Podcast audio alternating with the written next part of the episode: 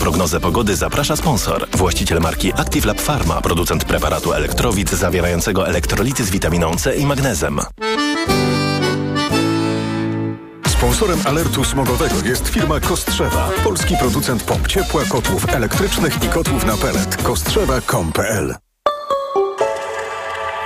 Najlepsza jakość powietrza w tej chwili na południowym wschodzie i na wybrzeżu. Gorzej z zauważalnymi przekroczeniami norm jakości wyznaczonych przez Światową Organizację Zdrowia. Jeśli chodzi o duże miasta w Poznaniu, Opoliu, Opolu, Łodzi i Wrocławiu, Bydgoszczy i Toruniu. Polecam też raport smogowy w TOK FM po informacjach o 17. Sponsorem alertu smogowego jest firma Kostrzewa, polski producent pomp ciepła, kotłów elektrycznych i kotłów na pelet. Kostrzewa.com.pl Radio TOK FM. Pierwsze radio informacyjne. Udanych inwestycji życzy sponsor programu Rotenso, producent pomp ciepła i systemów klimatyzacji. www.rotenso.com EKG. Ekonomia, kapitał, gospodarka. Tomasz Setta, dzień dobry. Pięć minut po dziewiątej zaczynamy poniedziałkowy magazyn EKG. W studiu z nami pierwszy gość Piotr Ostrowski, przewodniczący Ogólnopolskiego Porozumienia Związków Zawodowych OPZZ. Dzień dobry. Dzień dobry. O ile w przyszłym roku powinna wzrosnąć płaca minimalna? Naszym zdaniem, zdaniem OPZZ, powinna ona wzrosnąć po pierwsze dwukrotnie. To wynika z przepisów ustawy o minimalnym wynagrodzeniu za pracę. Od 1 stycznia do 4300 od 1 lipca y, powinna wynosić 4540 zł. Czyli ponad 4,5 tysiąca złotych brutto to o kilkaset złotych, 300, ponad 300 więcej niż w tej chwili proponuje rząd. Rząd chce docelowo w przyszłym roku, żeby ta płaca minimalna wynosiła 4200. Tak jest. Rząd opiera się na nieco innych wyliczeniach. To znaczy zakłada, że ta płaca minimalna nie będzie, przekroczy 50% płacy przeciętnej, dlatego nie wlicza do swoich, nie wlicza do swoich kalkulacji dwóch trzecich wzrostu produktu krajowego brutto. My w naszych kalkulacjach to wliczyli, wliczyliśmy. Naszym zdaniem ta płaca minimalna jednak nie przekroczy 50%, stąd ta nasza propozycja jest nieco wyższa niż propozycja rządowa. I no właśnie proponujemy, aby za rok, nieco powyżej roku, wynosiła nieco powyżej 4500 Ale zgodzi się pan, że to bardzo duża podwyżka. Te ponad 4,5 tysiąca, o których mówi pan w tej chwili, to by oznaczało w porównaniu do tego roku wzrost o 25%, aż o jedną czwartą. No, bierzemy pod uwagę to, co dzieje się w gospodarce, to, co dzieje się na rynku pracy. Ta płaca powinna rosnąć, bo rosną koszty utrzymania, bo inflacja pomimo tego, że spada, wciąż jest wysoka, wciąż jest dwu, powyżej 10%. I uważamy, i że ona powinna dosyć mocno rekompensować te ubytki w dochodach szczególnie osób najniżej zarabiających. Panie Przewodniczący, a Pan nie ma takiej obawy, że ten mechanizm, którym dzisiaj się posługujemy, żeby wyliczać płacę minimalną, że ten mechanizm powoduje, że trochę te podwyżki nam się wymykają spod kontroli. One są w dużej mierze podporządkowane wysokiej inflacji. To zmusza też do tego rządzących, żeby podnosić płacę minimalną w dwóch terminach, tak jak Pan powiedział, czyli w styczniu i w lipcu. No pytanie, czy my utrzymując ten mechanizm, który mamy teraz, nie spowodujemy, że ta płaca minimalna będzie wynosić grubo powyżej połowy przeciętnego wynagrodzenia, że będzie oderwana trochę od tego, co dzieje się w realnej gospodarce? Naszym zdaniem nie. To po pierwsze, a po drugie, ja wiem, że jestem w programie EKG, więc tutaj rozmawiamy o, o tematach ekonomicznych i płaca minimalna niewątpliwie jest terminem i kategorią ekonomiczną, ale proszę także pamiętać, że ma ona także charakter społeczny. To znaczy płaca minimalna powinna gwarantować taki minimalny standard życia, minimal, gwarantować tak, takie minimum god, godnego życia i godnej, godnego funkcjonowania. Zatem musimy także do tej kategorii ekonomicznej dodać kategorie społeczne odwołujące się do, Jasna do sprawa, idei minimalnych standardów. Tylko jakby nie w tym miejscu pojawia się moja wątpliwość. No przecież, pan wybaczy, mogę trochę sprowadzić tę rozmowę na moment do absurdu, tylko żeby coś pokazać. No przecież też można zaproponować, żeby płaca minimalna wynosiła 10 tysięcy złotych brutto. No, można to zrobić, ale wszyscy się zgodzimy, że coś tu nie gra, bo to musi być skorelowane z tym, co dzieje się w gospodarce. Więc pytanie, czy ten mechanizm, który też, dodajmy, on istnieje od ponad 20 lat, czy od 20 lat, czy on nie wymaga jakiejś korekty, jakiejś zmiany? Po to, żeby nam się to w przyszłości nie rozjechało. Żeby rekompensować oczywiście tym, którzy dostają płacę minimalną, Mo, żeby może, dostawali może, może zdradźmy słuchaczom, jak to wygląda teraz, aby pomyśleć, co, jak to powinno wyglądać, e, czy, czy mogłoby wyglądać inaczej. A więc w tej chwili mamy e, ustawę o minimalnym wynagrodzeniu za pracę, która w dużym stopniu podwyższa automatycznie to, tę płacę e, w, w odniesieniu do, do poziomu inflacji. E, I wszystko to, co ponad, jest negocjowane na poziomie Rady Dialogu Społecznego pomiędzy pracodawcami, związkami zawodowymi e, i rządem. To, czy do, osiągniemy porozumienie, to już jest inna sprawa. Teoretycznie mamy taką możliwość. Zdaje się, że nigdy nie, nie udało się osiągnąć tego porozumienia. Udało się y, nie w, na poziomie dwustronnym, na, na poziomie trójstronnym, a na poziomie dru, dwustronnym były takie czasy, zdarzyło się kiedyś, niemniej jednak teoretycznie jest to możliwe. Y, I pytanie, jaki, jaki inny mechanizm zaproponować? Czy pozostawić to całkowicie do, do negocjacji partnerom społecznym y, i rządowi, y, czy też wprowadzić jakiś inny mechanizm powiązania płacy minimalnej z, y, z inną kategorią? A pan jakby to widział? Pracodawcy proponują, aby y, powiązać to z, y, z płacą y, przeciętną i aby y, automatycznie była ona podnoszona do 50%, aby trzymać ten, trzymać płacę przeciętną na poziomie 50%. Ja powiem szczerze, to, to jest nęcące, ale, ale ten mechanizm mnie nie, nie przekonuje, bo pozbawia nas, y, y, związki zawodowe, y, organizacje pracodawców, ja mówię o, o, o swojej organizacji, tej przestrzeni negocjacyjnej, gdzie jest na poziomie y, Rady Dialogu Społecznego możliwość przedstawienia swoich argumentów. y, Czyli przedst- odbiera to pewną elastyczność e, tego modelu, który jest teraz, bo mm, zakłada jakieś negocjacje i że można zaproponować inną, inną kwotę. To dopytam w tym wątku, bo tak, rząd przedstawił niedawno swoją oficjalną propozycję do dyskusji na Radzie Dialogu Społecznego. Potem państwo musicie dojść do jakiegoś porozumienia i co się potem dzieje? No i potem ta płaca minimalna wchodzi w życie. To znaczy, jeżeli my się nie porozumiemy, to rząd y, sam przedstawia y, i proponuje Przy czym to nie musi być dokładnie ta sama propozycja, Nie, nie którą już musi być. przedstawił, ale chyba nie może być niższa niż to, co już zapowiedział. Może być wyższa, To dokładnie pan tak. się spodziewa, że na finiszu kampanii wyborczej, bo ta decyzja przez rząd będzie podejmowana, zdaje się, we wrześniu. Czy, czy może coś dorzucić pańskim zdaniem do tej propozycji? Panie redaktorze, przed wyborami wszystko jest możliwe. Czyli, że te 4200, o których do tej pory słyszeliśmy, to nie jest ostatnie słowo Być rządu. Może rząd wtedy zbliży się do tych propozycji, które, z którymi wyszło ogólnopolskie porozumienie związków zawodowych. Gościem magazynu EKG jest dzisiaj Piotr Ostrowski, lider OPZZ-u. Panie Przewodniczący, chciałem jeszcze porozmawiać o budżecie za poprzedni rok, dlatego że NIK po raz pierwszy w historii wystawił negatywną opinię rządzącym za wykonanie tego budżetu. Zdaje się, że też dyskusja za nami na Radzie Dialogu Społecznego o tym budżecie. Tak. Pańska ocena czy OPZZ-u? E, oceniamy wykonanie budżetu negatywnie.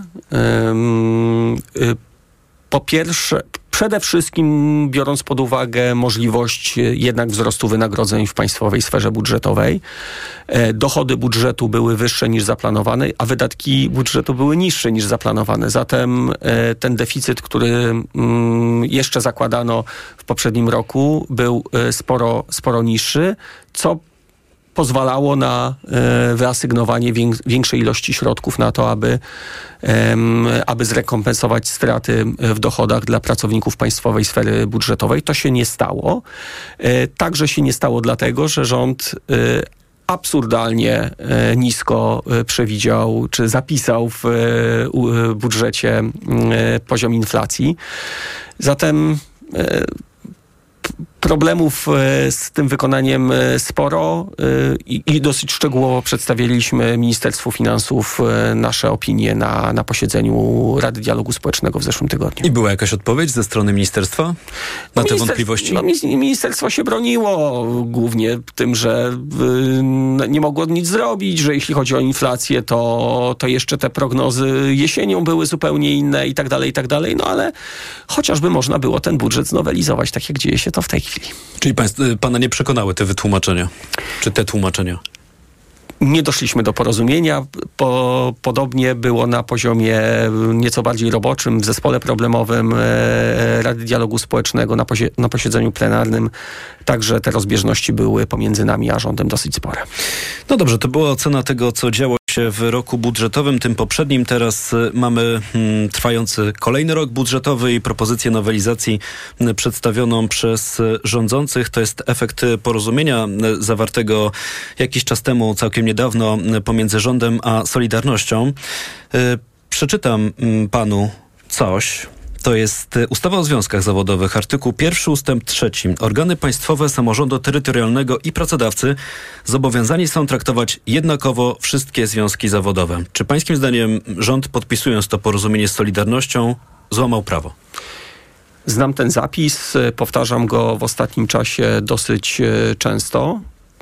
Mówię to bardzo stanowczo. Tak, moim zdaniem rząd e, podpisując jednostronnie porozumienie tylko z jedną organizacją związkową złamał zapisy artykułu pierwszego ustęp trzeci ustawy no i co dalej? Zawodowe. Co się dzieje w państwie praworządnym, w którym rząd w otwarty sposób e, łamie zapis? Taki czy inny, ale łamie w jakimś sensie prawo. No, panie redaktorze, na antenie e, tego radia wielokrotnie mówi się o tym, że rząd łamie prawo, czy je nagina, dostosowuje do własnych potrzeb. I tyle, i możemy sobie o tym e, porozmawiać. Tak? Nie jesteśmy w stanie nic z tym zrobić? Nie wiem, czy, czy OPZZ może jakiekolwiek kroki podjąć, albo podjąć jakieś działania, takie, które by naświetliły rządzącym, że powinien rozmawiać ze wszystkimi związkami zawodowymi, przy czym to nie jest moja opinia, to po prostu wynika i z zapisów konstytucji, z, Dokładnie tak. z zapisów tej Dokładnie ustawy, pan. Panie redaktorze ma rację. Mm, Więc pytanie, czy OPZZ coś planuje? Na poziomie Rady Dialogu Społecznego zapytałem o to bezpośrednio panią e, minister e, Marlenę Maląg. E, wprost e, pytając, dlaczego tak rząd e, uczynił. Odpowiedź brzmiała, mm, my wciąż bardzo wysoko cenimy Radę Dialogu Społecznego, niemniej jednak no, jedna z organizacji wystąpiła z propozycjami, rozmawialiśmy z nimi i tyle, natomiast... e, Zdaje się, że państwo też wystąpili z dokładnie taką samą propozycją, Tak, żeby dostaliśmy- utworzyć własną komisję z rządem i OPZZ-em, na wzór tego, co stało się z, e, w, w, przed tym porozumieniem z Solidarnością. I dostaliśmy bardzo jednoznaczną odpowiedź, że nie i najlepszą przestrzenią do tego typu rozmów jest właśnie Rada Dialogu Społecznego. Panie Przewodniczący, ja tak dopytuję o to, dlatego że wydaje mi się w jakiś sposób to niepokojące, że tak e, z taką, z taką łatwością przychodzimy do, do, do takich wydarzeń, wyrażając gdzieś po drodze jakiś niepokój i, podając jakieś wątpliwości, tylko że potem się nic nie dzieje. Znaczy, członkowie y, organizacji wchodzących w skład OPZZ y, wiedzą o tym doskonale, zdają sobie z tego sprawę i będą w odpowiednim czasie wyciągać y, właściwe wnioski. Wybory tuż, tuż. To na koniec naszego spotkania jeszcze jedna sprawa. E, Pewnie zna pan tę historię. Pod e, Płockiem powstaje miasteczko dla pracowników e, migrantów z zagranicy. Chodzi o inwestycję Orlenu. Docelowo w tym takim kontenerowym miasteczku ma zamieszkać 6 tysięcy obcokrajowców. Pytanie, czy OPZZ będzie jakoś przyglądać się temu, chociażby z punktu widzenia przestrzegania praw pracowniczych? Powiem tak, że z, z, od, informację o tym otrzymałem kilka tygodni temu. Ja byłem e, na spotkaniu z e, organizacją OPZZ w PKN Orlen e, i, i mm, też będąc na terenie zakładów w Płocku, powiedziano mi o tym, że, że sporo pracowników, głównie z Azji, przyjeżdża do Polski do pracy. To są w dużym stopniu fachowcy, specjaliści od, tym, od tego, czym zajmuje się rafineria i petrochemia e, w Płocku.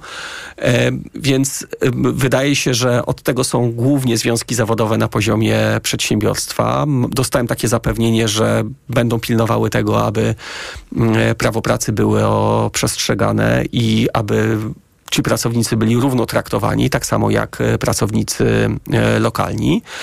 E, Natomiast sporo obaw wyrażano, jeśli chodzi o możliwość, o, mm, te kwestie związane z z nietolerancją, rasizmem e, i tak tak. Sądzę, że tutaj związki zawodowe miałyby też sporo pracy i mogłyby współpracować z pracodawcą, aby do żadnych negatywnych zjawisk pod tym kątem nie, nie dochodziło. Natomiast chcę podkreślić jedno i taką informację otrzymałem od organizacji OPZZ z PKN Orlen, że to są, e, to, to, nie jest, to nie jest jakaś tania siła robocza, tylko to są e, absolutnie fachowcy, specjaliści, którzy przyjeżdżają e, do, do pracy. E, o ile dobrze pamiętam, do rozbudowy jakiejś, Tak jakiejś jest. części zakładu. Tak jest. No i też zdaje się, że sama spółka zapewnia, że będą wynagradzani zgodnie z przepisami, które dotyczą, które dziś obowiązują, jeśli chodzi o kodeks pracy. Przed nami otworzył się gigantyczny temat migracja. Żałuję, że nie będziemy mogli go kontynuować, ale to pewnie będzie dobry powód, żeby spotkać się kolejny raz. Z największą przyjemnością. O tej polityce migracyjnej i jej skutkach dla polskiego rynku pracy, żeby porozmawiać. Dziś na to czasu nie ma. Piotr Ostrowski, przewodniczący Ogólnopolskiego Porozumienia Związków Zawodowych, był Państwa gościem. Dziękuję za rozmowę. Bardzo dziękuję. Czas na informacje. EKG. Ekonomia, kapitał, gospodarka. Udanych inwestycji życzył sponsor programu Rotenso, producent pomp ciepła i systemów klimatyzacji. www.rotenso.com 5 minut podróżniczych inspiracji, dzięki którym odkryjesz świat na nowo. Przewodnik TOK FM w podróży. Od poniedziałku do piątku po 16.55. Zaprasza Piotr Balasz.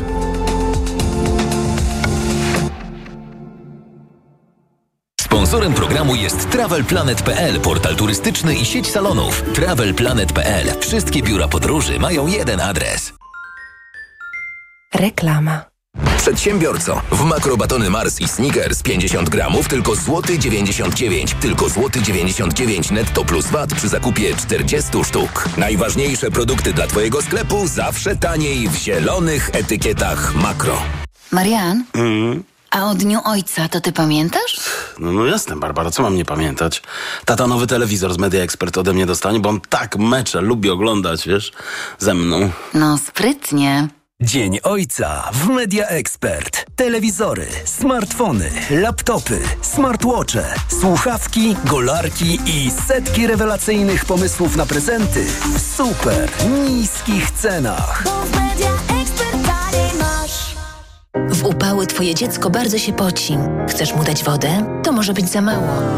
Pocąc się, dziecko traci elektrolity, w tym wapń potrzebny do rozwoju kości. Podaj mu tabletki musujące Hydro Optima Junior. Suplement diety Hydro Optima Junior dostarcza niezbędne elektrolity i co ważne w przypadku dzieci, zawiera wysoką dawkę wapnia. Hydro Optima Junior ma pyszny pomarańczowy smak, mimo niskiej zawartości cukrów. Hydro Optima Junior. Zdrowe nawodnienie dla twojego dziecka. Aflofarm. Super tydzień w Carrefourze. Nie śpimy, zyskujemy. Tylko dzisiaj, lany poniedziałek. Wszystkie wody niegazowane, gazowane i smakowe z rabatem 20% w postaci e-bonu na kolejne zakupy. Oferta ważna 19 czerwca. Szczegóły na carrefour.pl. Kaśka, to ty? Tak. Ale schudłaś. Stosujesz jakąś dietę? Nie, stosuję tabletki na wątrobę Hepa Slimin. Zobacz, wątroba spisuje się wspaniale i jem wszystko, choćby czekoladę. Widzę, że Hepa Slimin wspomaga też utrzymanie smukłej sylwetki. To tylko taki słodki dodatek. Przecież ja nie muszę się odchudzać. Pewnie, że nie. To ja też będę brać Hepa Slimin. Chcesz mieć słodkie życie bez diety? Chcę mieć zdrową wątrobę. Suplement diety Hepa Slimin w trosce o wątrobę i smukłą sylwetkę. Mate pomaga w utrzymaniu prawidłowej masy ciała, a cholina wspiera funkcjonowanie wątroby. Reklama. Radio TOK FM. Pierwsze radio informacyjne. Informacje TOK FM. 9.22 Filip Kakusz, zapraszam. Rosja odmawia dostępu Organizacji Narodów Zjednoczonych do terenów dotkniętych powodzią po zniszczeniu tamy w Nowej Kachowce, twierdzi koordynatorka misji humanitarnej. Sytuacja na terenach kontrolowanych przez Ukrainę jest bardzo trudna. Podczas powodzi zginęło 17 osób, drugie tyle uznawanych jest za zaginione. Ewakuowano ponad 3600 osób. Moskwa, która wielokrotnie fałszowała statystyki związane z działaniami wojennymi, podaje, że na terenach kontrolowanych przez Rosjan zginęło 29 osób.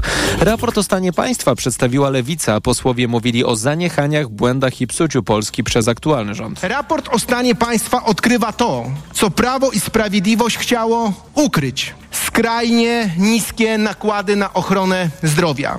Olbrzymia inflacja, olbrzymi wzrost ubóstwa. Przeciętny Polak, który utrzymuje się z pracy najemnej, on się nie wzbogacił przez ostatni rok, tylko zbiedniał. Grudzień do grudnia, rok do roku, płace realne w Polsce spadły.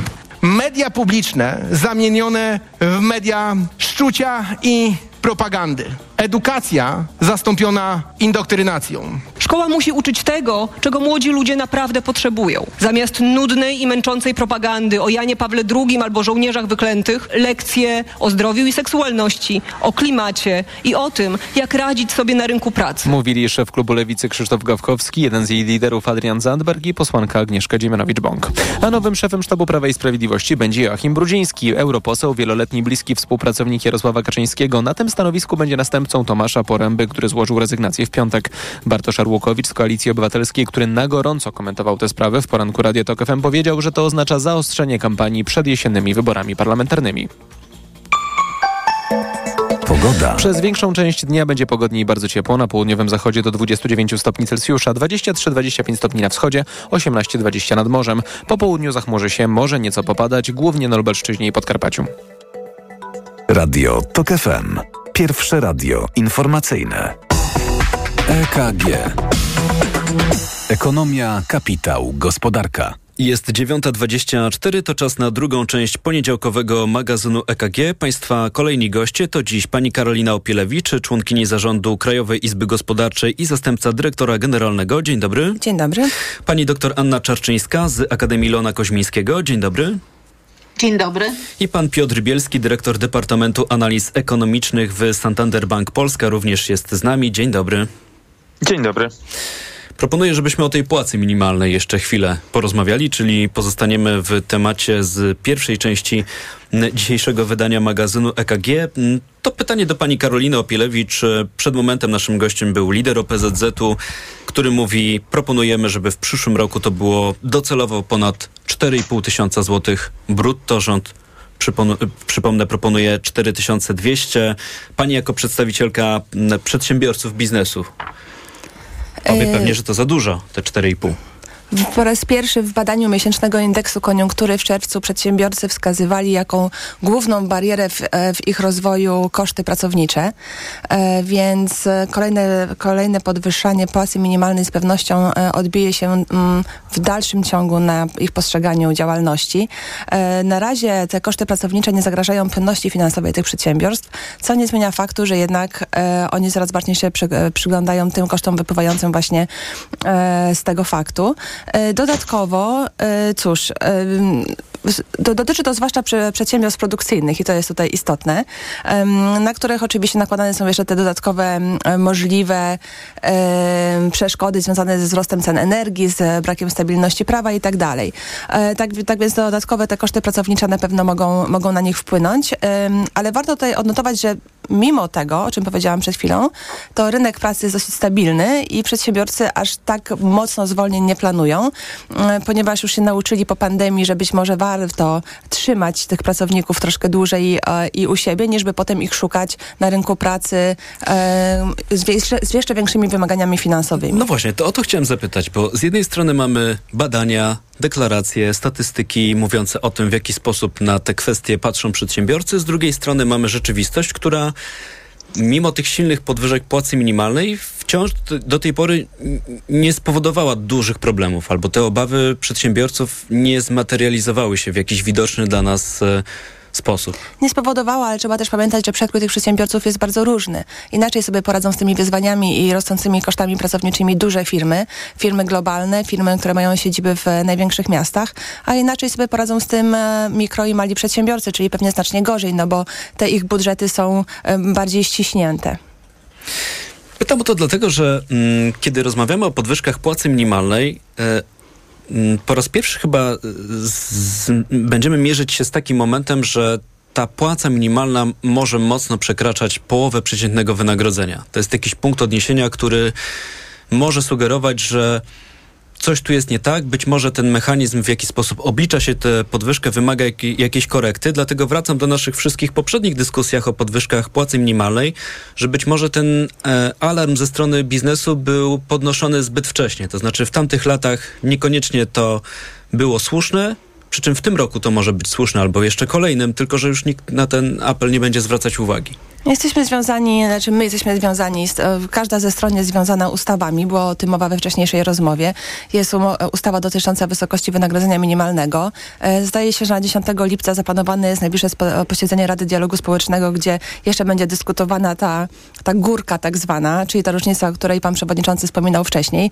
E, więc takie teraz trochę też to jest takie gdybanie, no te kilkaset złotych też robi różnicę, prawda? Mm, więc zobaczymy, co się wydarzy po wakacjach i jak, jaki ten wzrost płacy minimalnej faktycznie będzie. Natomiast z całą pewnością żaden lament biznesu nie zmieni zapisów ustawy z 2001 roku, która dotyczy sposobu obliczania tych e, minimalnych wynagrodzeń. Może to jest jakiś powód, prostu... dla którego powinniśmy się zastanawiać, czy ten mechanizm zmienić Być i czy państwo tak. by tutaj mieli jakąś e, propozycję dla... E, rządzących? Myślę, że za wcześnie na wysoką propozycją wychodzisz, a my nie, nie, mamy jej w tej chwili, więc wolałabym nie wychodzić przed szereg. E, natomiast No i też przed nami jeżeli, wybory parlamentarne, jeżeli więc pytanie, kto będzie się, tym partnerem tak, w Radzie Dialogu Społecznego? Ostatnie turbulencje gospodarcze pokazują, że, nie, że, że być może trzeba trochę z, głębiej zajrzeć w system, e, niż tylko powierzchownie dyskutować e, i faktycznie zastanowić się na tym, że ta ustawa, o której wcześniej wspomniałam, mm, w takich turbulencjach gospodarczych, jakie teraz mamy, jest sensowna. Bo też powstawała w innych warunkach. Mówiliśmy o tym, że mm, ustawa Ustawa o minimalnym wynagrodzeniu powstawała 20 lat temu przy innym poziomie inflacji i też w sytuacji, kiedy mm, zapominano o tej wysokiej inflacji w tamtych czasach i wyobrażano sobie, że chyba z takimi poziomami, jak obserwujemy teraz, tymi dwucyfrowymi, raczej nie będziemy mieli do czynienia. A tu się okazuje, że mamy do czynienia i musimy też przez to płacę minimalną podnosić w dwóch e, terminach, bo jeśli jest rocznie powyżej 5%, to wtedy podwyżka płacy minimalnej musi się wydarzyć w styczniu i w lipcu. Mówiła przed momentem pani Karolina Opielewicz. Pan y, Piotr Bielski, do pana y, pytanie, jeśli chodzi o ten poziom płacy minimalnej. Czy rzeczywiście to, że on będzie przekraczać y, mm, połowę przeciętnego wynagrodzenia, to jest jakiś sygnał taki, który powinien nas zmusić do jakiejś refleksji, w jaki sposób podnosimy to minimalne wynagrodzenie w Polsce?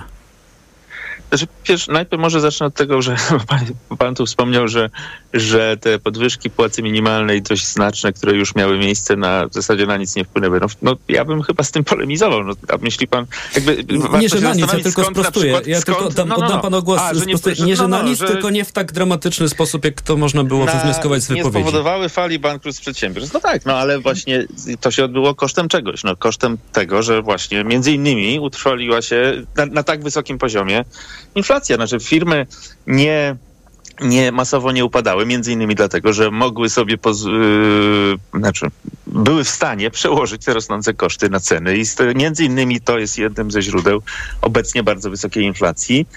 I niewykluczone, że, że właśnie to jest jedna z głównych y, konsekwencji tego, co, nas, co przed nami.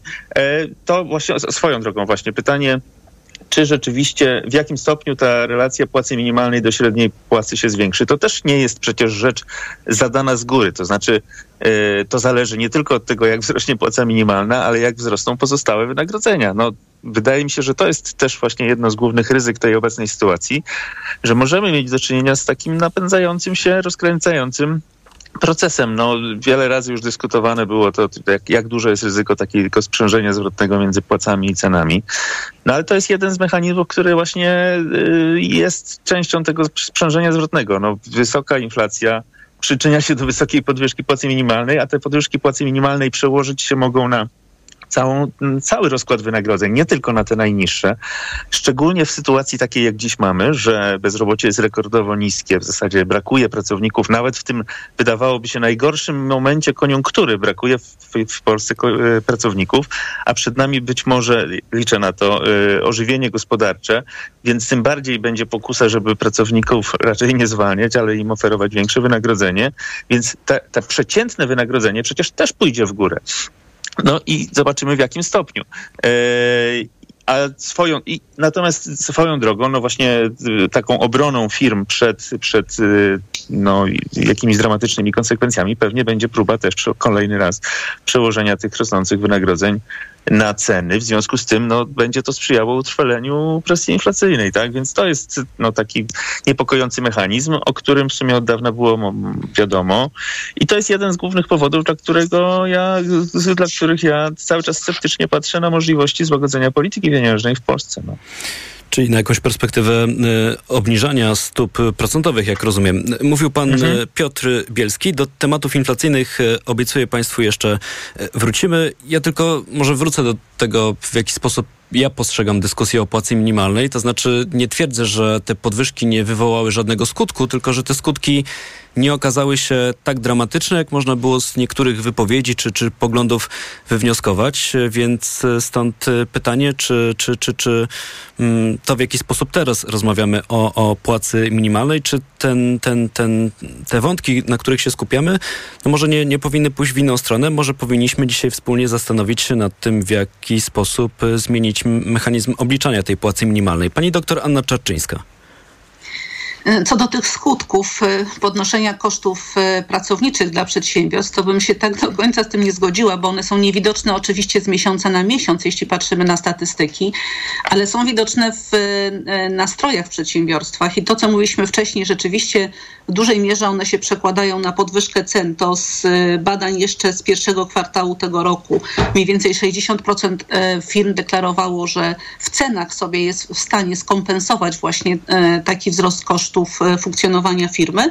Natomiast e, drugą kategorią e, jest wypychanie inwestycji, czyli wyższe koszty funkcjonowania, w tym również pracownicze, powodują mniejsze nakłady na inwestycje. I w tym momencie, pomimo że firmy małe i średnie są i tak w dużo gorszej pozycji niż firmy duże, takie, które e, jakby inaczej się rozwijają, inna jest dynamika, no to tak naprawdę odcinają sobie gałąź, na której siedzą w postaci e, przyszłości, tak? Czyli stają się bardzo mało konkurencyjne. E, I to jest efekt, który jest efektem według mnie przynajmniej średniookresowym. W krótkim okresie tego nie widać, ale w dłuższym okresie jak najbardziej. I również w kategoriach zatrudnienia 22% firm rozważa obniżenie zatrudnienia. Więc troszeczkę troszeczkę jest to okres na, na, przeczekanie, to znaczy firmy się próbują zorientować, e, jaka będzie dynamika koniunktury, czy zdążą się odbić, ale te, które się nie zdążą odbić, po prostu rzeczywiście e, będą z rynku wypychane. I to nie jest dobre zjawisko, dlatego że po prostu tracimy średnie i małe firmy. A jak wiemy, średnie i małe firmy w sytuacji zawirowań, e, kryzysów, tak naprawdę one najbardziej e, zakotwiczają gospodarkę i podtrzymują też produkcję i zatrudnienie lokalnie, bo duże firmy są fajne, ale duże firmy się łatwo, paradoksalnie łatwo relokują, więc jako fundamenty gospodarcze nie jest to dobry prognostyk. Mówiła pani doktor Anna Czarczyńska. To na koniec tej wymiany zdań jeszcze wrócimy do pani Karoliny Opielewicz. Pytanie, bo teraz tą propozycją rządu w sprawie płacy minimalnej będzie się zajmować Rada Dialogu Społecznego. Tam konsultacja, jeśli nie dojdzie do żadnego porozumienia, to wtedy rząd arbitralnie będzie musiał jesienią, czyli tuż przed wyborami, ogłosić skalę tej podwyżki, przy czym nie może być ta, ta, ta propozycja bardziej skromna od tego, co usłyszeliśmy jakiś czas temu. Pani się spodziewa, że w związku z tymi wyborami tam ta kwota może się zwiększyć w tej propozycji? E, myślę, że ta kwota jest na tyle atrakcyjna. Wynikająca już z obliczeń związanych z, z ustawą, że e, rząd Prawa i Sprawiedliwości nie będzie musiał e, wsłuchiwać się w głosy i wytyczne Rady Dialogu Społecznego, jeżeli te miały być na przykład bardziej po stronie e, pracowniczej niż pracodawczej. E, także niezależnie od tego, jaki będzie efekt, będzie on niezwykle atrakcyjny politycznie i kampanijnie dla rządzących. Mówiła Karolina Opielewicz, są z nami także pan Piotr Bielski i pani Anna Czarczyńska. Słyszymy się z państwem tuż po informacjach. EKG. Ekonomia, kapitał, gospodarka. Autopromocja. Dołącz do subskrybentów Tok FM Premium. Słuchaj swoich ulubionych audycji i podcastów Tok FM, których nie usłyszysz na naszej antenie. Słuchaj wygodnie, gdziekolwiek jesteś. Zawsze, gdy masz na to ochotę. Wykup dostęp do TOK FM Premium. Zapłać 150 zł i korzystaj przez cały rok. Szczegóły oferty znajdziesz na tokefm.pl. Autopromocja. Reklama. RTV Euro AGD. Jeszcze tylko dzisiaj Euro Ultra Obniżki. Akcja na wybrane produkty. Na przykład zmywarka do zabudowy Bosch. Sterowanie smartfonem. Najniższa teraz ostatnich 30 dni przed obniżką to 1639. Teraz za 1629 zł. I dodatkowo do 40 lat 0% na cały asortyment. RRSO 0%. Szczegóły i regulamin w sklepach euro i na euro.com.pl. Przewodnik technologiczny. Rewolucja trwa. Pomagamy nadążyć. Słuchaj od poniedziałku do piątku po 17.55. Sponsorem programu jest producent klimatyzatorów marki Hisense. Jako dietetyk zawsze podkreślam, że u osób starszych nawet ciepły dzień to duże ryzyko odwodnienia organizmu. Dlatego o tej porze roku polecam codzienne stosowanie elektrolitów Hydrooptima Senior. Suplement diety Hydrooptima Senior ma niską zawartość sodu i glukozy, co ma szczególne znaczenie dla osób z nadciśnieniem i podwyższonym poziomem cukru. Dodatkowo zawarty wyciąg z vitis vinifera wspomaga krążenie. Hydrooptima Senior to skuteczny i bezpieczny sposób na nawodnienie organizmu osób starszych. Hydrooptima Senior. Aflofarm. Jutro zacznę jeść zdrowiej. Jutro zacznę więcej się ruszać. Jutro bardziej o siebie zadbam. Nie czekaj. Zadbaj o siebie już dziś i wyciśnij z roślin jeszcze więcej ochłodzenia. Bionapój owsiany Wemondo, cena regularna bez obniżek 4,75 za opakowanie 1 litr. A teraz z aplikacją Lidl Plus 3 opakowania w cenie dwóch. Szczegóły promocji w aplikacji Lidl Plus. Zrób pierwszy krok na www.lidl.pl ukośnik Zadbajmy o siebie. Udajemy się w podróż, o której nikt dotąd nawet nie śnił. Tego lata The Grand Tour przybywa do Polski. Zapraszamy do The Grand Tour. The Grand Tour Euro Crash. Oglądaj tylko na Amazon Prime. Drzwi to wizytówka domu, a wizytówka Castoramy To oszczędzanie, bo przy zakupie drzwi wewnętrznych, zewnętrznych, technicznych i ościeżnic zwracamy 150 zł na kartę podarunkową za każdy wydany tysiąc. Promocja od środy do poniedziałku. Szczegóły w regulaminie w sklepach i na castorama.pl. Jestem lekarzem. Często przyjmuję pacjentów, którym nic nie pomaga na uciążliwy kaszel mimo rzucenia palenia. Nic dziwnego, to kaszel palacza. Lekceważony może mieć poważne konsekwencje. Rozwiązaniem jest wyrób medyczny Detusan. Detusan to specjalistyczne pastylki, które zmniejszają częstotliwość kaszlu i chronią błonę śluzową gardła podrażnioną przez palenie i kaszel. Detusan pomógł wielu moim pacjentom. Detusan. Uwolnij się od kaszlu palacza. Palenie szkodzi zdrowiu. Dolegliwości układu oddechowego wymagają diagnostyki w celu ustalenia ich przyczyn. Sezon w pełni, a ty bez roweru? Kup w Skitim Rower Cube i odbierz 10% jego wartości w akcesoriach i odzieży rowerowej. Wolisz rower hybrydowy? Skorzystaj z 20 lat 0%. Przyjdź do sklepów otwartych także w niedzielę lub wejdź na skitim.pl. Skitim! Reklama. Radio TOK FM. Pierwsze radio informacyjne. Informacje TOK FM. 9.41 Filip Kakusz, zapraszam. Ukraińskie władze oficjalnie potwierdziły wyzwolenie miejscowości Piatychatki w obodzie zaporowskim. O walkach o tę miejscowość media informowały w ostatnich dniach. Według wiceministra obrony Hanny Malar w trakcie kontrofensywy wyzwolono teren o powierzchni 113 km2 i w sumie 8 wsi i mniejszych miejscowości. Brytyjscy eksperci, którzy obserwują ruchy wojsk, zauważają natomiast, że Rosjanie przemieszczają część swoich sił z okolic wschodniego brzegu Dniepru w rejon Zaporoża na południu i Bachmutu na wschodzie Ukrainy. A to dlatego, że spodziewają się, że po powodzi spowodowanej zniszczeniem tamy w Nowej Kachowce kontrofensywa Kijowa w okolicach Hersonia jest niemożliwa. Kolejne pożary lasów wybuchają w Szwecji, ale także w innych państwach skandynawskich i tych na północy Europy. Coraz bardziej odczuwalna w tej części kontynentu jest też susza. Eksperci zwracają uwagę, że to nowe zjawisko. Na południe Europy trwa czas pożarów, jednak Skandynawia była dotychczas wolna od podobnych problemów. Chociażby w Szwecji jednak w tym roku opadów w maju było niewiele, a od początku czerwca w niektórych regionach nie spadła kropla deszczu. Na południowym zachodzie Finlandii zagrożenie pożarami jest w tej chwili określane jako bardzo duże. Nietypową sytuację klimatolodzy łączą z nasilającym się zjawiskiem El Niño. Joe Biden odwiedzi dziś Palo Alto w Kalifornii. W trakcie tej wizyty ma ogłosić wart ponad 600 milionów dolarów program inwestycji klimatycznych, które mają pomóc mieszkańców terenów nadbrzeżnych walczyć ze zmianami klimatycznymi. Pieniądze mają zostać przeznaczone na przykład na modernizację sieci elektrycznej, tak by była bardziej odporna na ekstremalne zjawiska pogodowe. W ten weekend gwałtowne burze pozbawiły w USA prądu 600 500 tysięcy odbiorców. Wciąż przez południe kraju przechodzą tornada i wichury.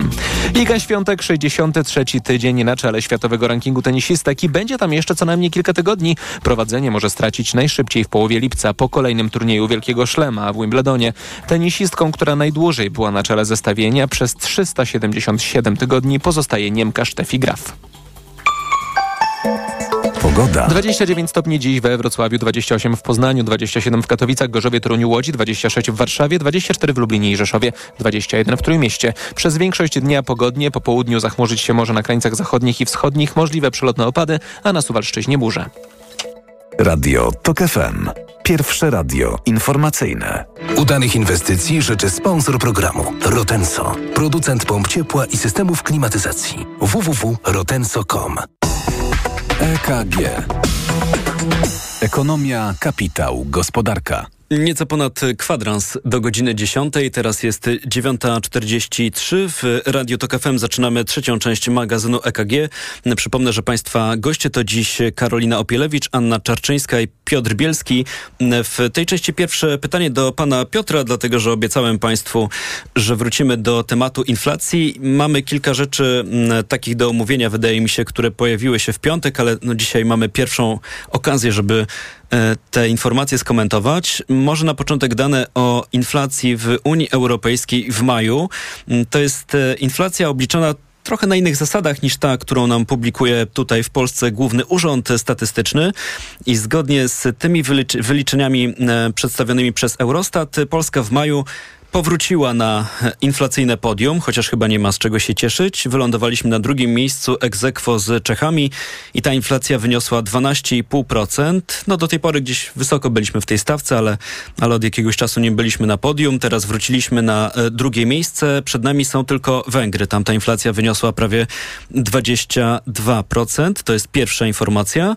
A druga informacja to informacja o inflacji bazowej. Bardzo często wspominamy o niej w magazynie EKG i sprawdzamy co się z nią dzieje. To jest inflacja, która, przypomnę, nie uwzględnia cen energii i żywności i ta inflacja w maju w Polsce spadła do poziomu 11,5% z nieco ponad 12%, które widzieliśmy w kwietniu. Pan Piotr Bielski, jakie wnioski możemy z tych danych wyciągnąć? No, wnioski myślę, że są takie, znowu, nie, nie jest to jakaś duża niespodzianka, bo od dłuższego czasu wydaje mi się, że można było takie wnioski wysnuć, że Polska mimo tego, że będzie, jest i będzie w tym trendzie dezinflacji globalnym, bo on wszędzie, inflacja wszędzie się obniża, głównie dlatego, że wygasają, wygasają szoki, które mocno popchnęły ceny energii i żywności w zeszłym roku w górę. Polska jest w tym trendzie obniżania inflacji, ale raczej jest i będzie w ogonie tego procesu, a nie w czołówce. Między innymi dlatego, że mamy gospodarkę, która jest jednak wyjątkowo odporna na, na te szoki e, takie dekoniunktury. I mamy rozgrzany rynek pracy, mamy też właśnie działania różnego rodzaju i zapowiedzi kolejnych działań po stronie rządu. Tu w kampanii wyborczej trochę się rozwiązał, rozwiązał nawet nie trochę, rozwiązał się worek z obietnicami, który jeszcze będzie dosypywał pieniędzy czy do kieszeni gospodarstw domowych, czy do y, ogólnie związanych z wydatkami fiskalnymi.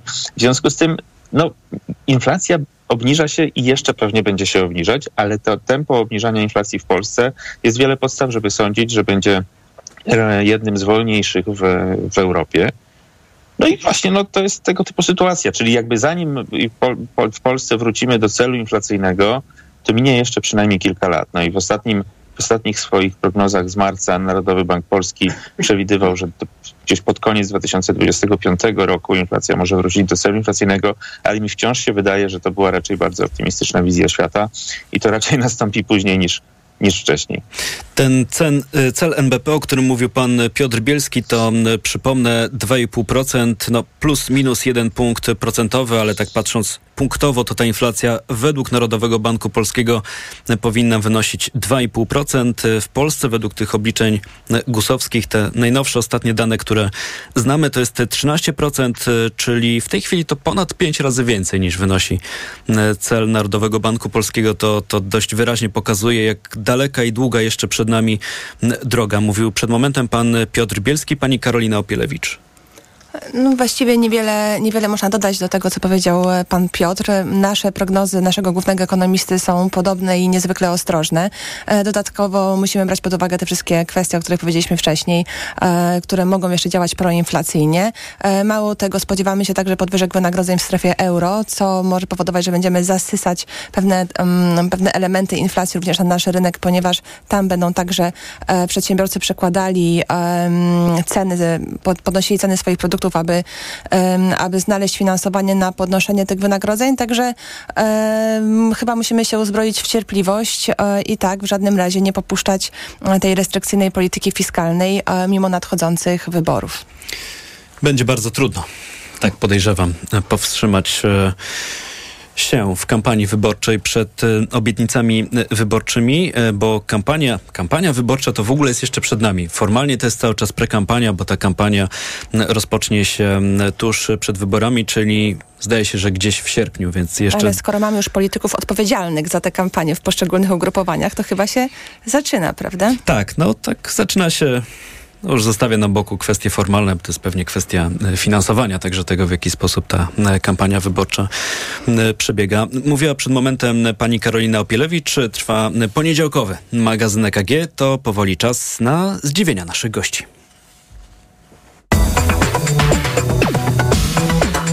EKG. I na początek rundy zdziwień pani doktor Anna Czarczyńska. Co panią dziwi? No tak, nie, nie zdążyłam dołożyć swoich trzech groszy do... Ale jest też okazja, żeby to zrobić. Jeśli, tak, jeśli, jeśli ma Pani ochotę, to proszę bardzo. Trochę połączę zdziwienia z, z tym tematem inflacji. E, e, e, tak jak Państwo mówiliście przed chwilą, rzeczywiście w Unii Europejskiej inflacja jest niższa i w strefie euro jest niższa, bo w strefie euro to jest tylko 6,1%. E, i praktycznie prawie wszystkie kraje, które są poza strefą euro i które mają własne waluty, mają wyższą inflację. To też pokazuje, że te rzeczy są ze sobą powiązane. I tak trochę marzycielsko dodam, że gdybyśmy myśleli o wejściu do strefy euro, to oczywiście wyrównanie inflacji do poziomów Unii Europejskiej jest też jednym z kryteriów, więc tutaj jesteśmy bardzo, bardzo daleko poza progiem. Ale chciałam wspomnieć też o innej inflacji, która mnie zdziwiła E, mianowicie e, mm, ostatnio z, ze, ze studentami e, pracowaliśmy nad takim zjawiskiem, które się nazywa PEC Economy, czyli ekonomia zwierzaków domowych. I rzeczywiście okazuje się, że ten sektor rośnie bardzo szybko i rośnie na świecie bardzo szybko. To są dwu, trzykrotne wzrosty, oczywiście po pandemii, ale nie tylko utrzymuje się cały czas tendencja wzrostowa. To, co mnie zaskoczyło, to to, że w Polsce jest e, więcej gospodarstw domowych, które mają psa, niż gospodarstw domowych, w których są dzieci. E, I gdybyśmy liczyli inflację na zwierzakach, to zależy, czy to jest pies, czy kot, to e, podstawowy koszyk zakupowy i wzrosty cen od, od czasu pandemii do teraz to są wzrosty na, od między 30 a nawet 60%, zależnie od tego, na jakim poziomie utrzymujemy swojego zwierzaka. Więc to jest dopiero poziom inflacji który powiedziałabym, jest interesujący. E, być może, że on nie dotyczy najuboższych gospodarstw domowych, natomiast pokazuje też taką tendencję światową, e, jak sobie kompensujemy mm, różne, powiedziałabym, braki, również takie braki psychologiczne, inwestując w zwierzaki i w relacje w innej, innej kategorii niż tylko e, powiększanie rodziny w taki sposób standardowy.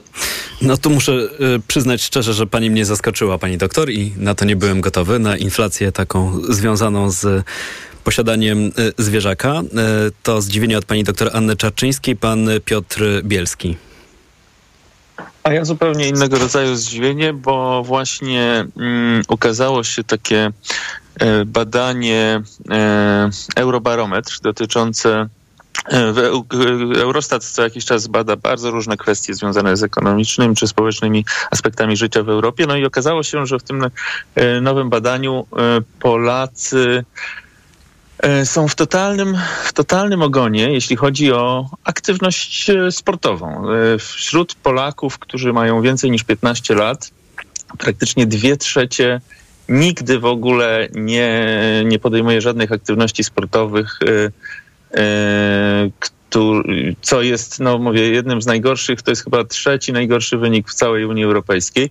No jest to o tyle powiedzmy istotne, a jednocześnie smutne, że no właśnie y, na pewno nie za dobrze będzie wpływało na kondycję zdrowotną Polaków w perspektywie tego, że jest, jeszcze jesteśmy jednym z bardziej starzejących się społeczeństw to na pewno nie jest, nie jest wiadomość dobra, więc tutaj e, no taka nie za ciekawa informacja. Tak, tylko zastanawiałem się, czy z pańskiego punktu widzenia to zdziwienie takie na poziomie ogólnym, czy też pan patrzy na to przez pryzmat tego, czym się zajmuje z takiego też makroekonomicznego punktu widzenia. Rozumiem, że te spodziewane w przyszłości koszty mm, czy nakłady, jakie trzeba będzie e, poczynić w związku z ochroną zdrowia, to tu jest jakieś połączenie z tymi tak, danymi. No myślę, myślę, że to z tego punktu widzenia właśnie jest, jest niepokojące zjawisko. Chociaż oczywiście z takiego osobistego punktu widzenia to mnie to trochę dziwi, bo yy, no ale to właśnie taka perspektywa warszawskiej banieczki. Jak się pójdzie do jakiejś siłowni w Warszawie czy klubu sportowego, to w zasadzie tam jest w zasadzie cały czas pełno, więc to, to jakby nie pasuje do tego wyniku, ale właśnie to jest przykład tego, jak nie można własnych doświadczeń uogólniać na resztę. Mówił pan Piotr Bielski, to czas jeszcze na zdziwienie od pani Karoliny Opierewicz. E, moje jest jeszcze zupełnie z innej beczki, ale to ciekawe, że ta rosnąca liczba, zwłaszcza psów w gospodarstwach domowych, nie przenosi się na rosnącą liczbę spacerów i aktywność fizyczną, bo tak naprawdę to tak powinno być i w tym sensie te dwa wcześniejsze zdziwienia e, jednak trochę się łączą. E, nie jest tajemnicą, że sekretarz stanu Ameryki, czyli pan Antony Blinken jest wizytą w Chinach, e, ale chyba nie każdy z nas wiedział, że w, mm, odkąd Chiny odblokowały możliwość podróżowania tam, e, to odwiedzili również czołowi amerykańscy biznesmeni z Billem Gatesem na czele, Elonem Muskiem, przedstawicielami JP Morgan e, czy General Motors lub firmy Blackstone, więc pokazuje to, jak biznes amerykański, zwłaszcza ten największy, jednak próbuje trochę przeskakiwać te komplikacje wynikające z sytuacji politycznej i mroźnych relacji na linii Ameryki i Chin jak ważne są te dwa rynki dla siebie. Z drugiej strony, Największe chińskie e, firmy e, zakładają swoje siedziby poza Chinami, w tym także w Ameryce, w Europie, po to, aby udrożnić sobie cały czas e, i umożliwić sprzedaż na rynku amerykańskim, ponieważ jest on dla nich niezwykle ważny. Te chińskie firmy, które zakładają swoje siedziby w Europie czy w Ameryce, to są głównie firmy, to są portale, to są takie marketplace, portale sprzedające pewne dobra przez internet na tamten rynek. I tutaj chciałam jeszcze podkreślić taką jedną rzecz, która też jest zadziwiająca, że polscy przedsiębiorcy, tylko, tylko 4% polskich przedsiębiorców przedsiębiorców wykorzystuje kanały elektroniczne do sprzedaży transgranicznej na, na unijnym poziomie wysokości 7%. Um, oznacza to, że myślę, że, że nasi przedsiębiorcy mało wykorzystują te możliwości, żeby sprzedawać za granicę, a jednocześnie w Ameryce mamy najniższy od 2006 roku poziom importu z Chin. I to otwiera trochę takie nowe możliwości, myślę, wszystkim przedsiębiorcom europejskim, ale także polskim, e, bo import polskich produktów do Ameryki wynosi zaledwie 0,3%. E, znaczy import amerykańskich, um, udział po polskich produktów w amerykańskim imporcie to jest 0,3%, więc bardzo niewiele. To może inaczej, żebyśmy się nie, nie, nie pogubili w tych liczbach, Dobra. tylko jaki wniosek mamy z tego wyciągnąć? Wniosek mamy z tego taki. E, wykorzystajmy moment um, i wykorzystajmy ten wielki potencjał rynku amerykańskiego. Spójrzmy na to, jak możemy tam sprzedawać z wykorzystaniem narzędzi online, e, dużych, być może marketplace'ów, może własnych sklepów internetowych e, i spróbujmy roz, rozpocząć całkowicie nową erę działalności swoich firm, bo myślę, że potencjał, zwłaszcza wśród tych małych i średnich polskich firmach jest ogromny, e, a sam koszt i możliwości i sposób wejścia na rynki zagraniczne, w tym amerykański, może nie być takie trudne, jak nam się wydaje. O czym mówiła Państwu Karolina Opielewicz, członkini zarządu Krajowej Izby Gospodarczej, zastępca dyrektora generalnego. Bardzo dziękuję. Dziękuję. E, byli z nami także pani doktor Anna Czarczyńska z Akademii Leona Koźmińskiego. Również dziękuję. Dziękuję. I pan Piotr Bielski, dyrektor Departamentu Analiz Ekonomicznych w Santander Bank Polska. Dzięki wielkie. Dziękuję bardzo. W magazynie EKG, zanim skończymy, sprawdźmy jeszcze, jak nowy tydzień rozpoczyna się na giełdzie papierów wartościowych w Warszawie. Tam sygnały niejednoznaczne, bo WIG zyskuje w tej chwili 44%, WIG20 w dół o 45%, a na rynku walutowym euro dziś po 4,45, dolar po 4 zł i 7 groszy, funt po 5,22 i frank szwajcarski dziś kosztuje 4 zł i 56 groszy. Program wydawany Natalia Banaczek, realizowała Liwia Prądzyńska. Za chwilę informacje. To o godzinie 10, a tuż po nich audycja Owczarek. Pierwszym gościem Cezarego Łasiczki będzie profesor Bogdan Guralczyk, znawca Chin i Węgier. Już teraz Państwu gorąco polecam i zapraszam. Tomasz Setta, dobrego tygodnia i do usłyszenia. EKG. Ekonomia, kapitał, gospodarka. Udanych inwestycji życzył sponsor programu Rotenso, producent pomp ciepła i systemów klimatyzacji. www.rotenso.com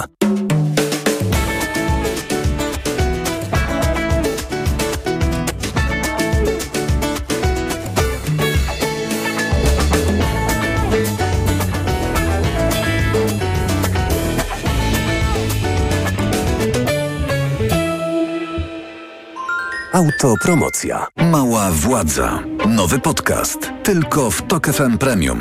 Zaprasza Andrzej Andrysiak. Władza degeneruje, a władza absolutna degeneruje absolutnie. Ta prawda dotyczy także polskiego samorządu. Gdy nikt cię nie kontroluje, gdy masz własne media propagandowe i setki miejsc pracy, które możesz rozdawać swoim, jesteś nie do ruszenia. Pojechałem do małych miejscowości, by przyjrzeć się, jak wójtowie, burmistrzowie i prezydenci zarządzają Polską lokalną. Mała władza. Tylko w Tok FM Premium. Słuchaj na tokefm.pl ukośnik władza lub w aplikacji mobilnej. Tok FM.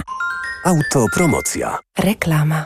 Marian, patrz, w Media Expert ruszyła wielka wyprzedaż. O, no to fajnie, fajnie, Barbara. A jak wielka? No sam zobacz. Ruszyła wielka wyprzedaż w Media Expert. Na przykład telewizor Smart Philips Ambilight 58 cali. Najniższa cena z ostatnich 30 dni przed obniżką 3499 zł 99 groszy. Teraz za jedyne 2999 z kodem rabatowym taniej o 500 zł.